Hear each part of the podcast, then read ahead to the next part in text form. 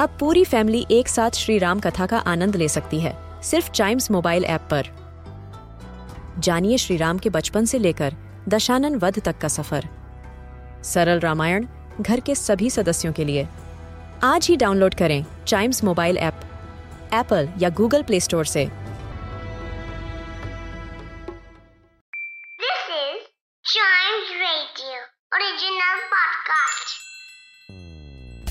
English एक ऐसी language है जो हमें बनाती है ग्लोबल सिटीजन और इसे आसानी से मास्टर किया जा सकता है।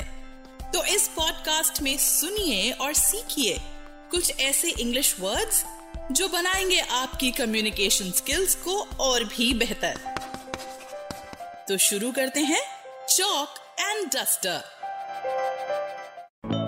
Welcome to Chalk and Duster. There are amazing things that we can do in the Christmas season. One such thing is making Christmas cards for relatives and friends. We can write thank you cards, we can write season's greetings, and also the approaching new year we can include in that. We can use a lot of crafts and colors to make this card and express our gratitude towards people who mean the most to us, the way they help us, the way they take care of us. We just humbly say thank you to them. And this gives us our word for today, which is gratitude. G R A T I T U D E. Gratitude is a noun, which means the quality of being thankful and readiness to show expression for and to return kindness. When we use this word in a sentence, we say, She expressed her gratitude to her family for their support.